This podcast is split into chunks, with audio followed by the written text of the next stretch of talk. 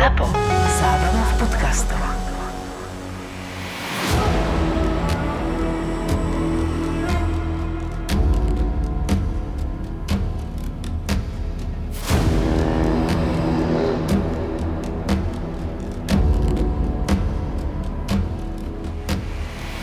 Jura, už sme sa viacikrát v podcaste tak bolo rozprávali o rôznych brutálnych národoch. Boli tam Mongoli, Tatári, ktorí sa sebou nechávali teda hordy mŕtvych tiel, dá sa takto povedať.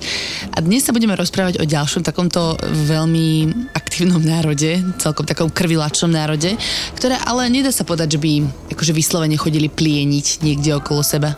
Nie. A budeme sa rozprávať o Aztekoch, aby som to teda povedal.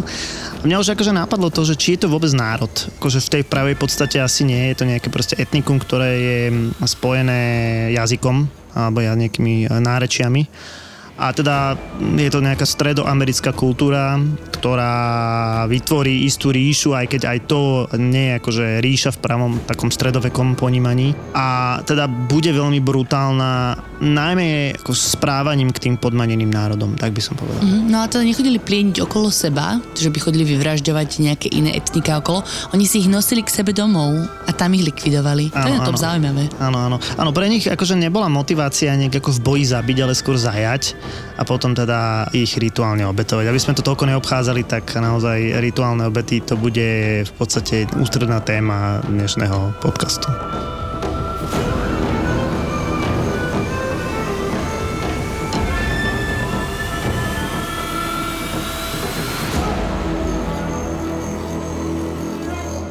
Presúvame sa do stredoveku. Stredovek v európskom ponímaní, ale tak stredovek bol asi aj v Strednej Amerike, ale vyzeral úplne inak ako ten náš.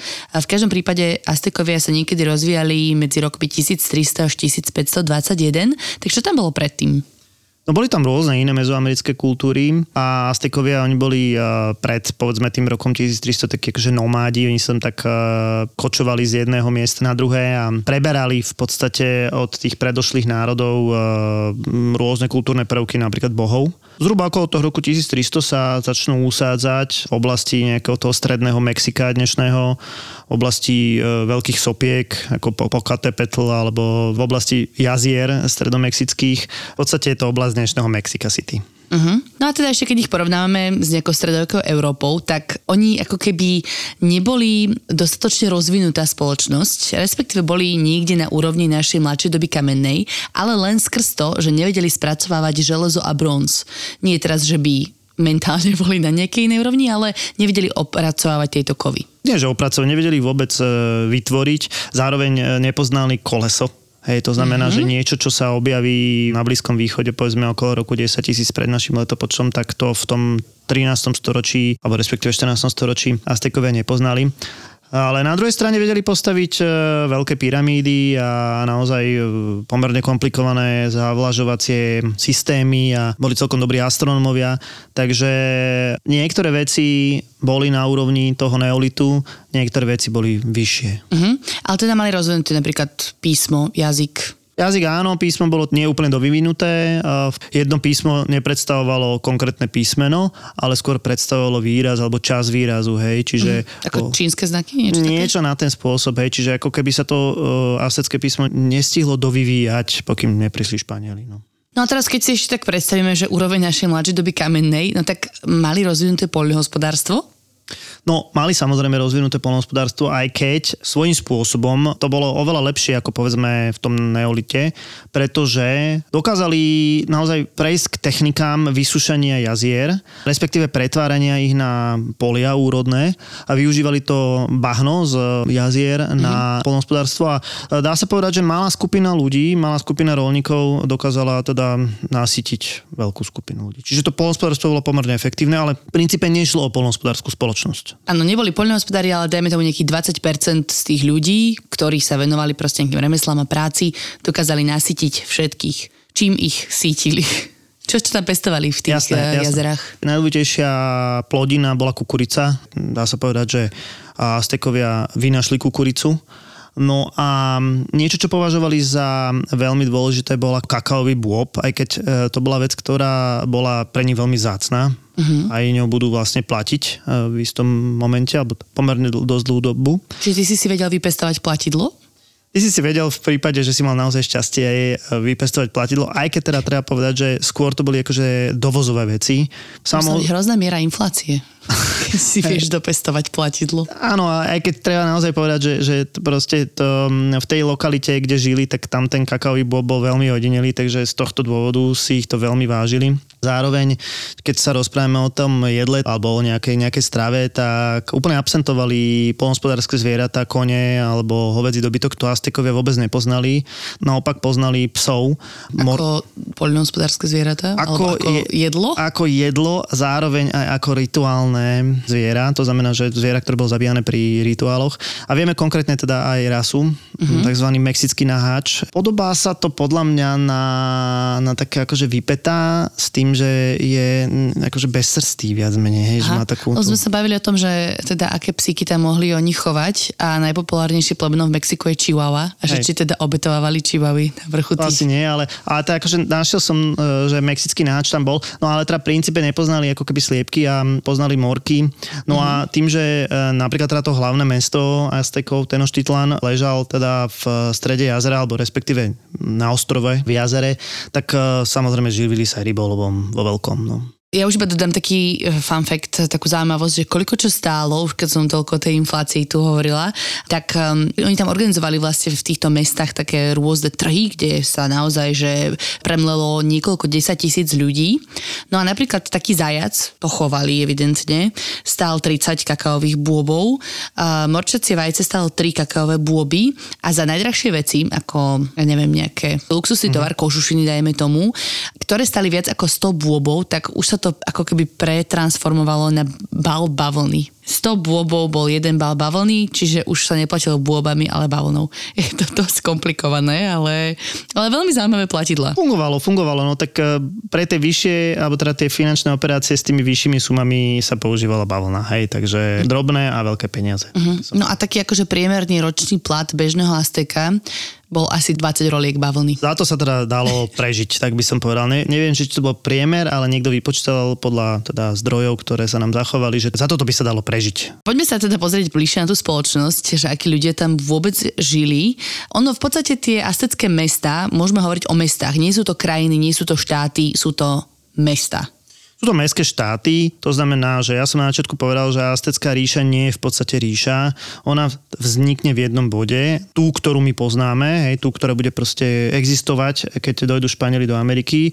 Je to vlastne spojenie troch mestských štátov. Uh-huh. Mestský štát bola hlavná jednotka Aztekov, k tej územnej jednotke mali svoju príslušnosť, to znamená, že bolo dôležitejšie, z ktorého mesta si ako to, ktorým jazykom rozprávaš, respektíve či patrí k nejakému etniku, hej? Uh-huh. A to sa tu deje aj na Slovensku, nie? Záleží, či si z Bratislavy alebo z Trnavy. V podstate áno, aj keď e, tu sú aspoň všetci Slováci rozprávajú rôzne, ale Aztecká ríša bola akože pomerne rôznorodá na tejto báze, ale to ich netrápilo, že rozprávajú inak.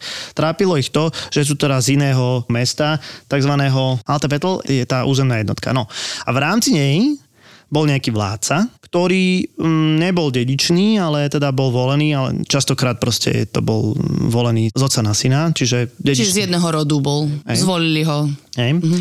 A teda na čele toho štátu stojí nejaká šlachta, ktorá možno predstavuje 5% obyvateľstva, mm, môže nosiť nejaké luxusnejšie e, handry, odev, môže jesť nejaké luxusnejšie potraviny a šlachta vzýšla z vojakov to znamená, mm, čiže to nie sú tí z toho dedičného rodu a ja neviem, rodinní príslušníci kráľa, uh-huh. ale môžu to byť aj nejakí iní ľudia, hej, ktorí sa vypracovali do tohto stavu. Takže šlachtico, presne. Šlachticom si sa mohol stať za úspechy vo vojne. V podstate každý muž u Aztékov bol vojak a v prípade, že si teda bol vo vojne úspešný, tak si sa mohol prepracovať k šlachte. To bola tá najvyššia e, časť spoločnosti. Potom bola akási stredná, nazvieme ich proste obyčajní ľudia. Väčšinou e, na začiatku všetci boli e, farmári, ale neskôr, ako sem povedali, sa táto vrstva stvrkne asi na 20% ľudí a tí 80% ľudí budú väčšinou remeselníci, obchodníci, samozrejme vojaci, takže toto bude nosná časť e, spoločnosti. Mhm, tu ťa chvíľku zastavím, keď povieš remeselníci, tak aké remesla tam prevládali? Pre mm, Aztekov bolo veľmi dôležité napríklad aj umenie, hej, a vytváranie umeleckého tovaru ako produktu, ktorý sa dá kúpiť, ako akéhosi luxusného Akože tovaru. Šperky? Akože šperky, presne tak, akože šperky. Zároveň veľmi veľa ľudí vyrábalo zbrane. Napríklad, teda nepoznali železo, sme povedali, ale vyrábali veľmi ostré obsidianové nože, čiže z, zo sopečného skla pre tak akože zaujímavosť. Dnes, keď sa robí naozaj ostrý skalpel, ktorý sa neotupí, sa vyrába stále z tohto obsidiánového skla. Takže toto bola veľmi častá vec. No a potom klasické, proste akože keramika a A obchodovali medzi sebou, alebo s kým obchodovali? Však um, ešte hovoríme stále o čase, kedy nie je Amerika spojená s Európou ani ostatným svetom. Tak oni, e, niektorí ľudia sa naozaj vlastne špecializovali na dovoz e, potravín alebo dovoz nejakých teda tých luxusné, luxusného tovaru z diálky. To znamená, že na konci bude ten známy král Montezuma, mm-hmm. hej, to je taký anglický, ang, anglická pronunciation, hej, a on bude požadovať, že on je niečo viacej a bude chcieť napríklad na svojom stole potraviny, ktoré budú luxusné. Čiže on bude mať rád čerstvé ryby z Mexického zálivu, ktorý bol 300 km vzdialený, tak obchodník mu to doniesol. Uh-huh. A to už sa považuje za luxusný tovar, tých To je 300 akože kilometrov luxus- ďalej. hej, lebo, hej. áno, lebo to je proste 300 km ďaleko vzdialené, ale oni to dokázali. Hej? Uh-huh. Takisto dovážali tie kakaové zrnká, alebo teda tie, tie kakaové bôby a, a proste potraviny, ktoré boli, dajme tomu, že z dnešnej Panamy, čo boli proste stovky kilometrov, dokázali to prepraviť. OK, ale tak nebavíme sa o tom, že by dovážali niečo z Číny alebo Indie. Nie, nie, je to všetko v rámci tej strednej Ameriky. No. No aby sme doplnili teda tú štruktúru spoločnosti, tak bola tam aj nejaká tretia vrstva, to boli tí otroci.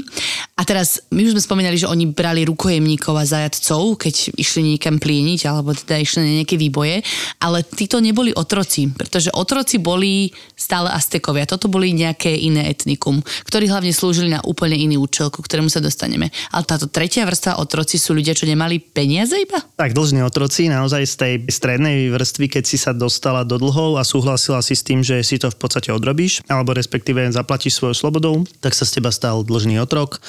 Nebolo to dedičné, to bolo dôležité. Hej, to A vedel si sa odtiaľ vyhrabať. Áno, a zároveň, keď sa ti narodil dieťa, tak to dieťa nebolo otrokom. A byť otrokom znamenalo iba, že musíš pracovať pre niekoho iného. Áno, tak ako proste v ostatných starovekých spoločnostiach. Zaujímavá vec, aztecká rodina, alebo aztecká spoločnosť bola gendrovo v rovnováhe. To znamená, že napriek tomu, že celá mužská spoločnosť viac menej bojovala, teda akože mala niečo spojené s bojom, tak tá ženská časť spoločnosti robila funkcie, ktoré boli v spoločnosti ako keby rovnaké alebo rovnocenné. To znamená, napríklad boli kňažky, ženy, mm-hmm. a proste byť kňažkou a vojakom bolo to isté. Spoločensky to isté. Čiže tá spoločnosť bola rozdelená, ale rovná. Mm-hmm. Hej? Čo sa akože málo kedy v tých spoločnostiach proste deje, že po právnej stránke je žena rovnocenná s mužom. Čiže aj ženy sa mohli dostať do šľachtickej vrstvy, dajme tomu? Teoreticky áno, dochádzalo k sňatkom, hej, mm-hmm. takým akože klasickým a zároveň žena mohla proste legálne dediť ako dnes, hej, ale napríklad v, v starovekých spoločnostiach to nebolo úplne obvyklé. No. No a už keď si pri tej rodine, tak väčšina spoločnosti bola monogamná, teda jeden muž, jedna žena, ale šľachta mala nejaké privilegia, takže tam muži mohli mať aj viacero žien. Ale nie vice versa zase. Že by ženy mohli mať viacero áno, mužov. áno, to by áno, bolo zaujímavé. Áno, tak to tam je, vidíš, tam e, trošku zase je to v protipole tomu, čo som povedal, že, Áno, že spoločnosť bola rovnocenné. rovnocená. Mm. Koľko ľudí žilo v takom jednomestskom štáte? Štandardne asi 15 tisíc, ale samozrejme záviselo od lokality. Najväčšie z miest, Tenochtitlan, čo bol teda aj hlavné mesto, tak to počas príchodu Španielov bude mať až 200, možno až 250 tisíc ľudí. Takže to bolo jedno z najväčších miest sveta v tom čase. Pre Aztekov bolo veľmi dôležité náboženstvo. Ten pánovník bol mnohokrát v podstate najvyšším kňazom ako nejakým politickým vodcom. A bol to proste ultrapoliteistický štýl, možno mali až tisíc bohov. To práve preto, že preberali vlastne od každého podmaneného národa, respektíve od každého národa, ktorý žil v tej lokalite predtým, prebrali boha. Takže preto tak bolo.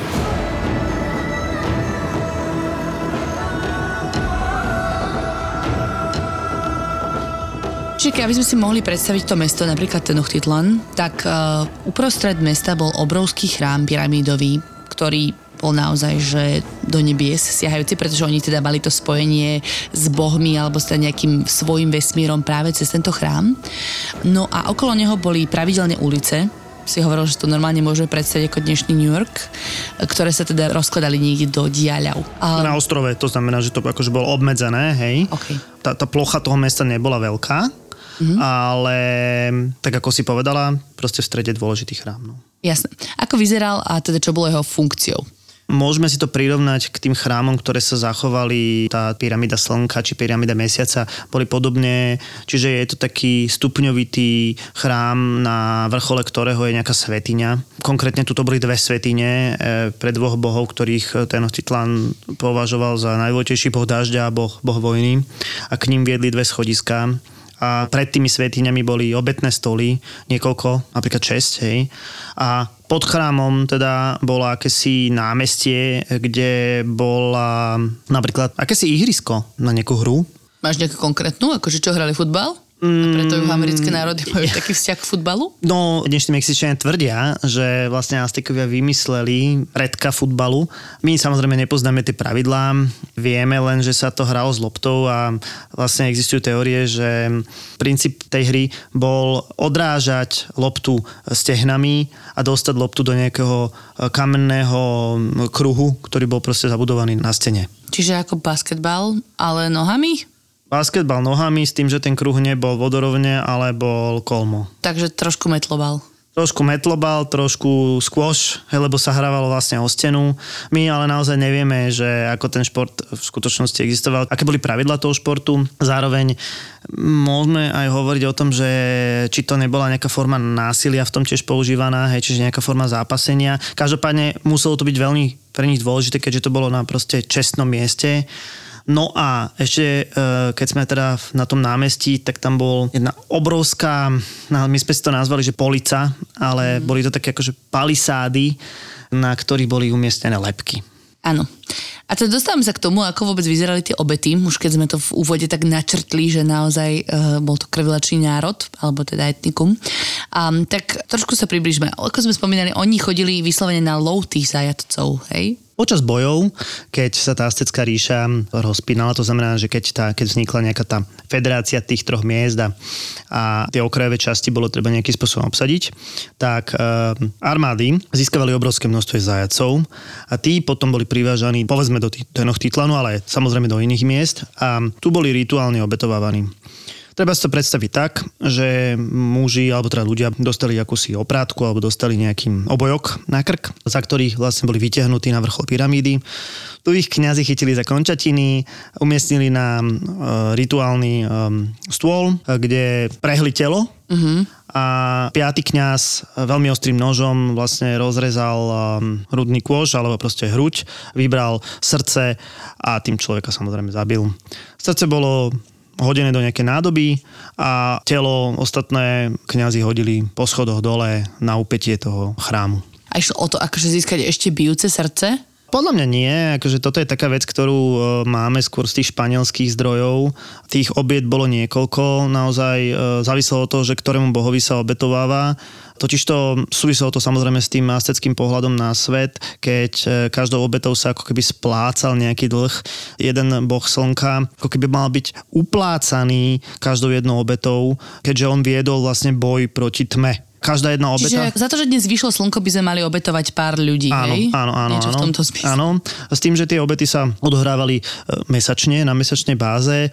Veci hovoria od tisíc do 20 tisíc ročne. To by mal byť tak akože priemer. Mm-hmm. Neboli obetovaní len ľudia, ale aj e, psi, napríklad vtáci ako orly a potom teda vzácné divé zvieratá ako jaguáre a jelene. Tie boli naozaj v tej oblasti veľmi ojedinelé, to znamená, že ako obeta tohto bola, bola vzácna. No. A ty si mi teda spomínal, že jeden španielský zdroj tvrdí, e, že Aztekovia v roku 1487 vraj počas 4 dní obetovali až 80 tisíc ľudí. A to sa úplne nezhoduje s tým, že zabíjali 20 tisíc ročne. To je naozaj dosť prehrotené číslo toto muselo byť naozaj extrém a vedci sa prú o to, že či je to reálne alebo nie je to reálne. Dokonca nejaký Discovery Channel urobil nejaký špeciálny diel o tom, že či by proste bolo reálne zabiť 80 400 ľudí za 4 dní mm-hmm. a došli na to, že bolo.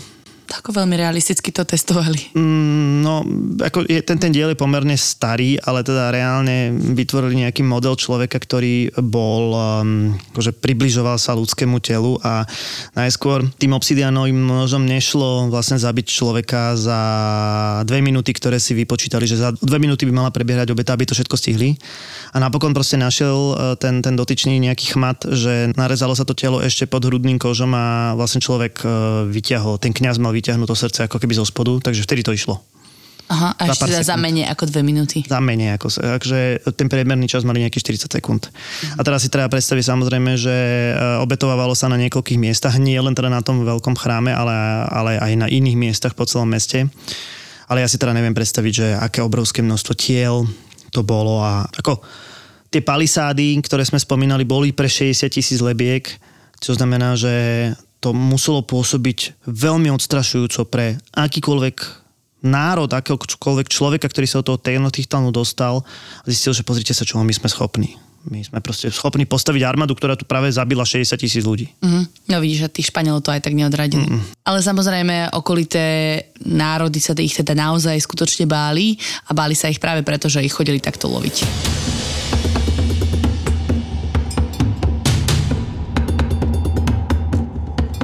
12. júna 2021 denník doktorky Eleny Torresovej z Mexického národného múzea antropológie.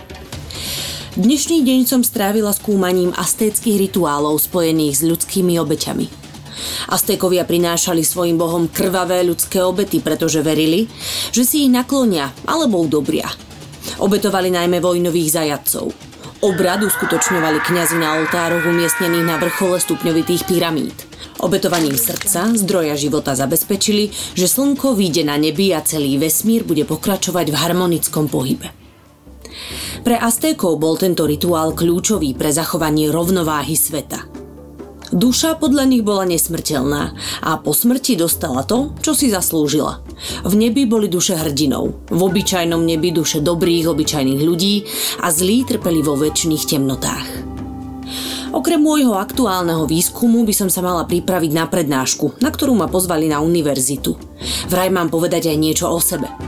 Študentov, ktorí si vyberajú svoje smerovanie, by možno zaujímalo, ako som sa k tejto výskumnej oblasti vôbec dostala. Vždy ma fascinovali tajomstvá minulosti. Moja vášeň pre asteckú kultúru sa začala, keď som ako dieťa našla starú knihu môjho pradeda, ktorý bol archeológom. Očarila ma hĺbka ich mytológie, spôsob života a ich vzťah k prírode. Rozhodla som sa venovať svoj život odhaleniu týchto tajomstiev a pri svojej doterajšej práci som sa primárne ponorila do fascinujúceho sveta boha Šipetotek. Jeho meno znamená náš pán s kožou na hlave a je bohom obnovy, poľnohospodárstva, jarnej sezóny a zlatníkov. Šípe Totek je spojený s rituálom zvaným Tlakašipeualistli, čo znamená stiahnutie človeka z kože. Tento rituál sa odohráva každoročne na jar, v čase, keď bola nová úroda ešte stále v zemi. Obetovávanému zvyčajne vojnovému zajacovi kňaz sňal všetky šperky a ozdoby a potom ho ceremoniálne stiahol z kože, čo symbolizovalo premenu a obnovu. V ceremónii sa potom hlavný kňaz stotožnil s Bohom a požehnal plodiny. Stiahnuté kože sa neskôr farbili na žlto a nazývali sa zlaté šaty. Kňazi ich niekedy nosievali až 20 dní. Ďalšie obete zvykli pripútať k a usmrtili ich šípmi. Verilo sa, že kvapkajúca krv symbolizuje úrodné jarné dažde. Šipetotek je neobyčajný boh s komplexnou symbolikou, ktorá odzrkadľuje rôznorodé aspekty asteckej kultúry a náboženstva. Jeho úctievanie nám ukazuje, aká dôležitá bola pre Aztékov prepojenosť medzi ľudským životom a cyklami prírody. Táto úžasná civilizácia vytvorila fascinujúci svet, ktorý ma neustále inšpiruje. Verím, že môj pradedo by bol hrdý na to, ako som sa rozhodla pokračovať v jeho stopách. Jeho kniha bola iba začiatok, ale otvorila mi dvere do sveta, ktorý som si vybrala ako svoj životný údel.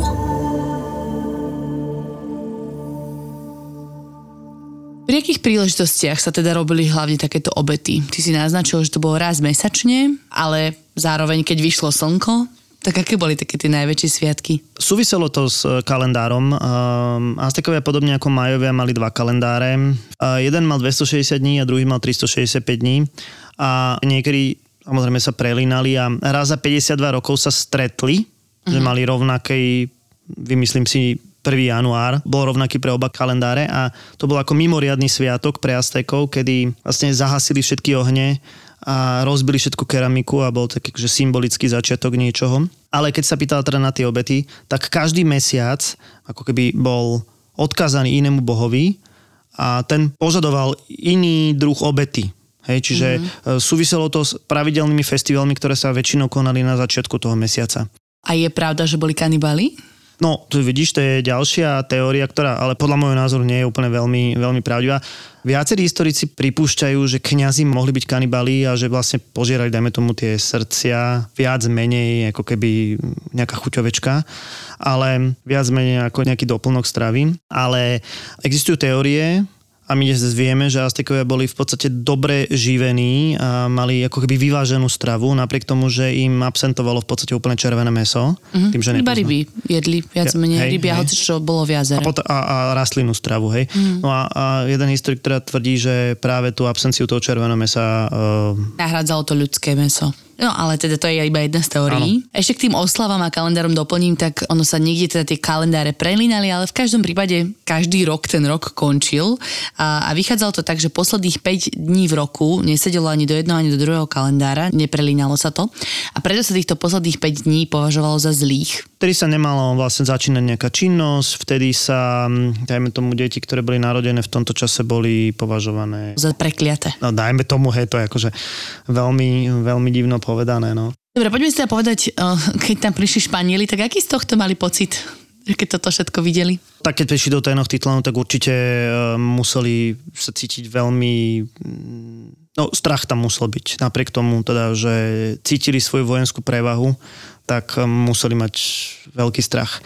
No dobre, cítili svoju vojenskú prevahu, ale veď ich tam prišlo 300 a tam bolo 250 tisíc ľudí, ktorí sa rezali nožmi za 40 sekúnd. Áno, no samozrejme to nebolo teda, že uh, prídu Španieli hneď do Tenochtitlanu, ktorý teda ležal hlboko vo vnútrozemí, ale uh, mali niečo za sebou. Človek, ktorý teda bude zodpovedný za pád Azteckej ríše, a v podstate za zničenie všetkého sa volá Hernán Cortés a taký dobrodruh, ktorý najprv študoval právo, nebavilo ho to, potom sa nechal najať na nejakú loď, e, žil na Haiti a stále ho to nejakým spôsobom nebavilo, takže napokon sa dal na vojenskú dráhu a v podstate na vlastnú pesť viedol výpravu proti Aztekom. V roku 1519 sa vylodí e, na, na Yucatáne, alebo teda na pobreží dnešného Mexika a veľmi rýchlo so svojimi teda španielskými vojakmi pochopí, že Aztekovia sú medzi ostatnými národmi, tými podmanenými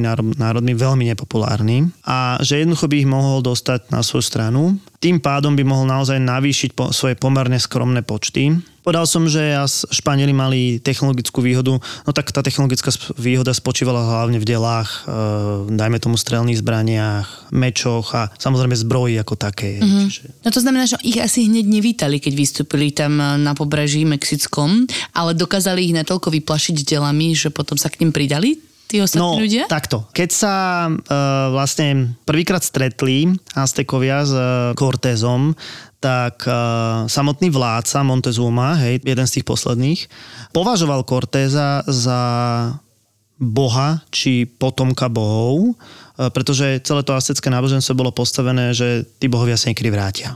Hej, takže on považoval, že teda prišiel od niekadiaľ a naozaj sa mu snažil e, výsť v ústretí a naozaj pre toho Corteza to bola šokujúce, že sa k nemu tak e, dobre správa. S tým ale, že tá situácia sa akože postupne začala komplikovať, takže preto Cortez potreboval tých indiánskych spojencov.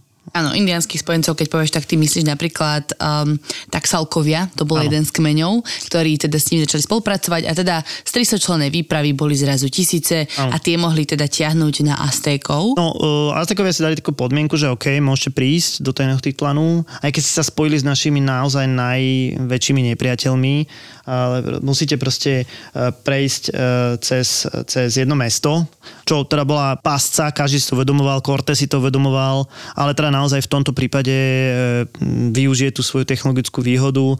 V meste proste rozmiestní diela takým spôsobom, že aj keď tam dojde k konfliktu, tak tie diela dokážu zabíjať stovky tých e, aseckých bojovníkov a mesto v podstate akože napriek podčísleniu Španieli bez problémov porazia a potom naozaj cesta na Tenochtitlan už bude e, voľná. No a keď Cortés doraz do Tenochtitlanu, v tomto obrovskom meste sa rozpúta doslova peklo.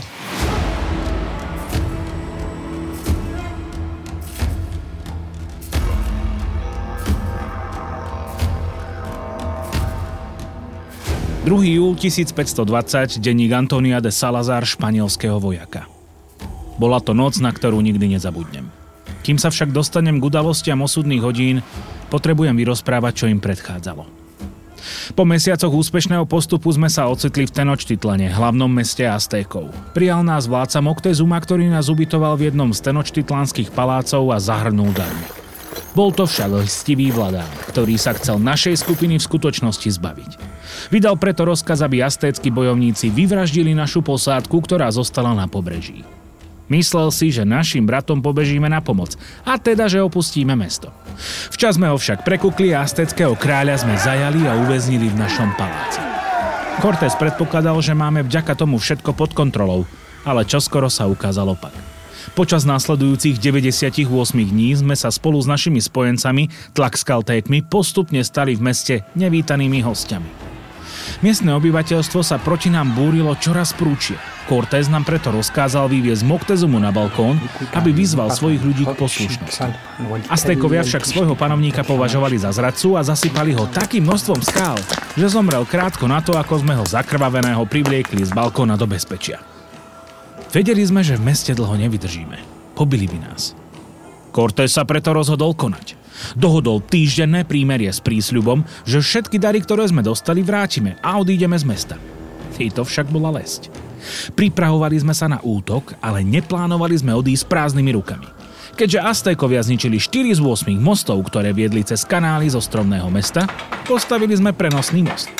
Cortés nariadil pozbierať a zabaliť čo najviac ukoristeného zlata. A keď to bolo hotové, vyzval nás, aby sme si zo zvyšnej hromady zobrali čo najviac pre seba.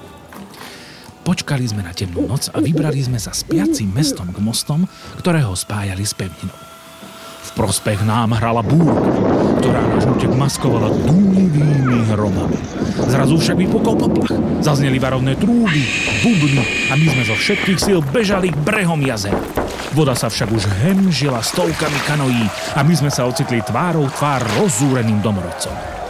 Najprv sme sa pokúsili prekročiť menší most, ale boli sme obklúčení. Boj bol neúprostný.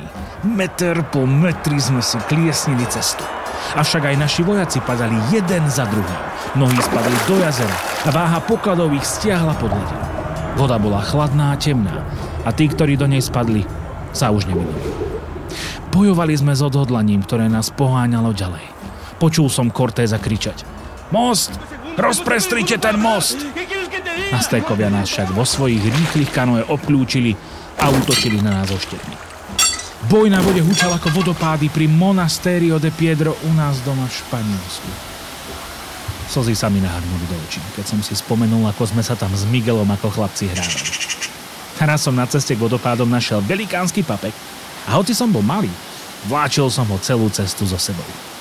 A keď sa ma Miguel spýtal, na čo mám, povedal som mu, že na to, aby som niekoho mohol zabiť. Mal som asi 5 rokov. Možno to bola práve táto spomienka na detstvo a domov, ktorá mi vliala silu do žil. A hoci boj bol zúfalý a plný strachu a chaosu, nepoddal som sa. Bojovali sme s nožmi, mečmi, sekerami proti nepriateľovi, ktorý mal o nás lepší prehľad než my sami. Až sme nakoniec s ťažkými stratami vyviazli a dostali sme sa z jazera na pevninu. Naša armáda bola zdecimovaná, poklady preč ale niekoľký sme vyviazli živí. Tá smutná noc zostane navždy v našich srdciach ako pripomienka na to, čo sme stratili a cenu, ktorú sme zaplatili. Nikdy nezabudneme na tie tváre našich padlých bratov, ani na ten strašný pocit bezmocnosti a smútku, keď sme opustili mesto, ktoré sme kedysi ovládli. Podarilo sa teda Cortezovi a jeho družine, už akákoľvek bola veľká, naozaj zlikvidovať celú Azteckú ríšu všetkých Aztékov? No, Aztekov bolo odhadom v tom čase asi 13 až 15 miliónov, tak to by samozrejme nebolo. Ale nielen v tých troch mestských štátoch, Nie. tak akože na celom Celkovo, tom áno. Mexickom zálive. Tak, to by samozrejme nebolo reálne, takže uh, Cortés sa neskôr stane proste miestožiteľom nejakej novej španielskej provincie, Nového Mexika. Ale by som povedal, že skázu Aztekov spôsobia kiahne. Medzi 1540-1550 naozaj e, bude obrovská epidémia kiahni, ktorá zabije možno polovicu populácie Aztekov. A teda tie kiahny tam priniesli Európania. Jasné, jasné. Mimochodom teda Cortés sa na, e, nakazil syfilisom. Uh-huh. A potom doniesol syfilis do Európy? To nebolo on, hej, akože už to donesli Kolumbovovi muži e, nie, niekoľko rokov pred ním, hej, ale teda akože bolo to aj opačne. Hej, Vymenili že, si, hej, chápem. No a odkaz Aztekov, keď rozprávame o tých počtoch, tak dodnes stále asi 3 milióny ľudí rozpráva v takom tom povedzme, že azteckom nárečí. Mm-hmm. A... Čiže nevyhubili ich všetkých oni, akože tam žili ďalej, len sa teda to dostalo pod správu španielského kráľovstva. Hej, hej. Španieli z nich mali ambíciu robiť barbarov a naozaj zničili pomerne veľké množstvo zdrojov a e, naopak vytvárali nové zdroje alebo nové pramene, ktoré väčšinou robili kňazi a naozaj e, Aztekov demonizovali a vytvárali z nich v prvom rade proste krvilačné príšery. Mhm, čiže veľa tých informácií, o ktorých sme sa dnes aj rozprávali, boli možno preto také váhavé, lebo tie zdroje pochádzajú najmä od španielských kolonizátorov, že? Áno, čo chcem povedať, tak e, v 19. storočí sa pohľad na Aztekov dosť zmení a, a začnú sa tak romantizovať.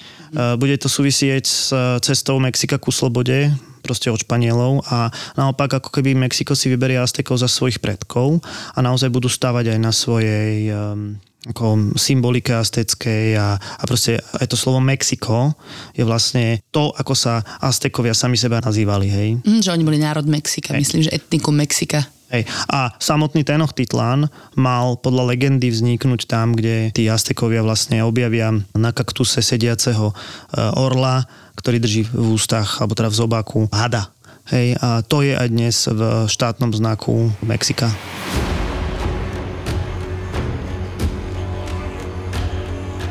15. maj 1522, denník Antonia de Salazar, španielského vojaka. Zo smutnej noci, La Noche Triste, keď sme museli opustiť Tenochtitlan s ťažkými stratami, sme si odniesli spomienky, ktoré nás prevádzali každý deň. No teraz sme sa vrátili. Vrátili sme sa po takmer 11 mesiacoch s posilnenou armádou, delami naloženými na brigantínach, no najmä s pevným odhodlaním získať späť to, čo sme stratili.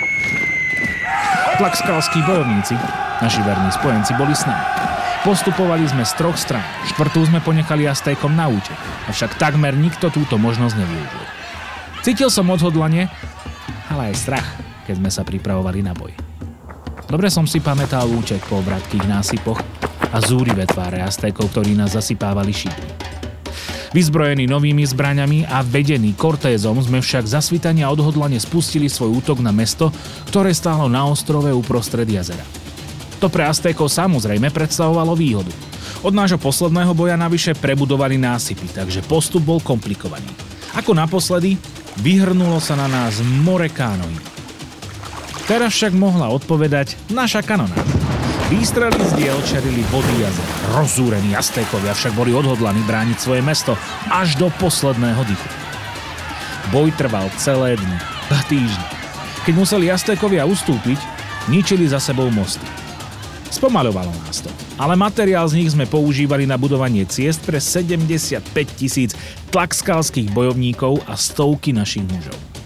Pády vojakov do vody, výkriky od bolesti, kánoe, ktoré sa prevracali s tichým špriechaním. Všetko to sprevádzalo túto nezabudnutelnú bitku, ktorá nás nakoniec jazera priviedla do mesta.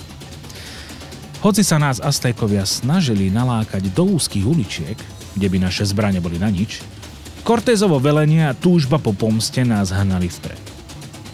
Až sme mesto po dlhých, neľútostných zápasoch muža proti mužovi dobili. Po vyčerpávajúcich bojoch sa ale strhlo čosi, čo som si ani nevedel predstaviť. V meste zavládol chaos a naši tlakskalskí spojenci, stratení vo víre čiel a v oblakoch prachu, sa pustili do surového masakru. Ženy, deti ani starci nemali šancu na prežitie. Tlakskalci nešetrili nikoho. Ich krutosť hlboko prevyšovala všetko, čo som kedy videl. A potom sa usadil prach a my sme stáli na troskách toho, čo bolo kedysi veľkolepé mesto. Všade okolo nás boli telá, ničivé stopy požiaru a smrad.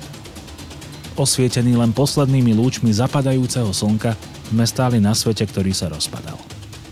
Tenochtitlan bol náš, ale cena bola ohromná. Nepochybne to však stálo za to, že sme pomstili našich bratov, ktorí zahynuli pri La Noche Triste.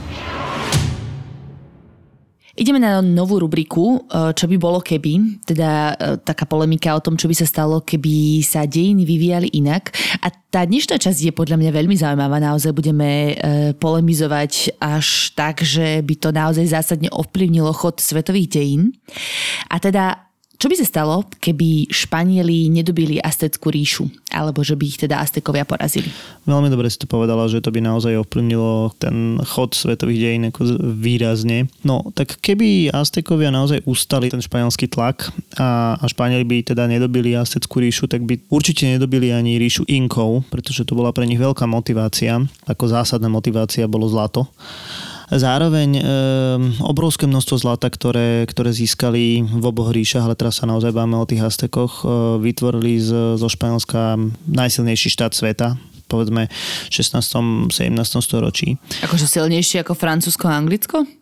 Vo svojej dobe určite. Problém je v tom, že tie peniaze Španielskom len pretečú. Hej. To znamená, ten finálny zhotoviteľ nejakého produktu, ktorý Španieli potrebovali, bude mať napokon Francúzsko, Anglicko alebo dajme tomu Holandsko. Ale, ale to je teraz vedľajšie. Dôležité bolo to, že naozaj vznikla proste napríklad obrovská flotila a španielská armáda, ktorá sa dostane do konfrontácie s Turkami v bitke pri Lepanti a tak ďalej. Čiže to boli zásadné veci pre kolobeh Európy alebo pre dejiny Európy a sveta. A zároveň môžeme povedať, že Mexiko, dnešné Mexiko, by určite nehovorilo španielsky. No, tak to je tiež logické. Uh-huh. Ale teda Čiže rozpráva... čo, by si zanechali ten svoj pôvodný jazyk? Alebo myslíš, že by tam prežili tie kultúry, tieto civilizácie? Určite by mali väčší, väčšiu šancu prežiť, ale myslím si, že by tam bol skôr taký kultúrny vplyv z tej Severnej Ameriky, lebo teda mm, však Angličania a Francúzi prenikali do Severnej Ameriky, takže pravdepodobne by tam bol kultúrny a možno aj ten jazykový, jazykový vplyv zo severu. Hej, ale teda neprežilo by 3 milióny Mexičanov, ale pravdepodobne viacej. Alebo teda pôvodných Aztekov, keď môžeme ich nazvať, mm-hmm. teda to pôvodné obyvateľstvo. No hej, tá etniku Mexika. Čo by potrebovali to tí Aztekovia, aby ich porazili Španielov? Asi spojencov, lebo to bol naozaj ten kľúčový moment, hej, že uh, tie palné zbranie v tom danom období na konci 15. alebo respektíve na začiatku 16. storočia neboli také proste veľmi silné. Veľmi dlho trvalo, kým si ich nabila, kým ich proste nejakým spôsobom obslúžili, takže ten technologický náskok Španielom bol síce obrovský, ale pri tých obrovských počtoch, čo Aztekovia mali, by, by to nebolo rozhodujúce. A tak ako sme povedali, Španieli dokázali vlastne si zaistiť spojencov, no a potom samozrejme svoje dielo dokonala teda epidémia. Hej. Myslíš, že teda teoreticky by tie nejaké tradície prežili dlhšie? Alebo by to zlikvidovala nakoniec tak či tak mm, Európa a jej vplyv? To je naozaj otázka, ktorá mňa e, pri celých tých Aztekoch stále napadala, že do akej miery je ten obraz o Aztekoch e, vlastne dielom Európanov, hej? Mm-hmm. A do akej miery naozaj, že proste je to archeológia a čo najčistejšie snaha o pravdu. Ako v tomto kontexte by som ti odpovedal, tak e, určite by to bolo čistejšie, hej? Proste tá Európa by tam nemala taký vplyv, keby tá ríša prežila. Minimálne teda by trvala dlhšie, hej? Mm-hmm. Ako 200 rokov. No. Mohla by sa ešte ďalej rozvíjať teoreticky. Tak, akože vyvíjalo by sa napríklad písmo, hej, no. a tak ďalej, áno, presne tak. V podstate žijeme perfektný prasačí život.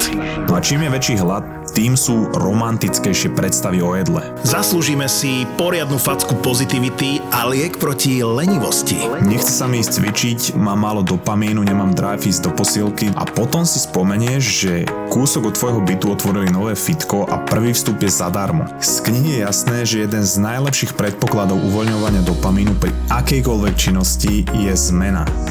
Denis Dnes vyberám motivačné myšlienky z dobrých kníh. Marcus Aurelius v knihe Hovorí k sebe, ktorá je skoro 2000 rokov stará, píše, že nikdy ma neprestane fascinovať, že milujeme seba viac ako ostatných, ale viac sa zaujímame o ich názory než o tie svoje. No a či sa to niekam posunulo, my sa dnes vďaka sociálnym sieťam snažíme zaujať ľudí, z ktorých väčšina nám je ukradnutá, ale ak vyjadria názor, tak ho príjmame ako od človeka, ktorého celý život poznáme a extrémne si ho vážime. Podcast o malých veciach, ktoré ti môžu zmeniť pohľad na život. Také tie rečičky o osobnostnom rozvoji, ktoré by ťa mohli baviť, lebo sú okorenené humorom. Pretože náš mozog nepotrebuje nejaké sofistikované výhovorky na to, aby sme ho presvedčili k tomu, aby nič nerobil. On sa totiž snaží byť efektívny a snaží snaží sa šetriť energiu a preto ľahko naletí aj na takéto výhovorky. Hackni a manipuluj svoj mozog pri počúvaní podcastu Mozgová atletika. ZAPO. Zábrná v podcastovách.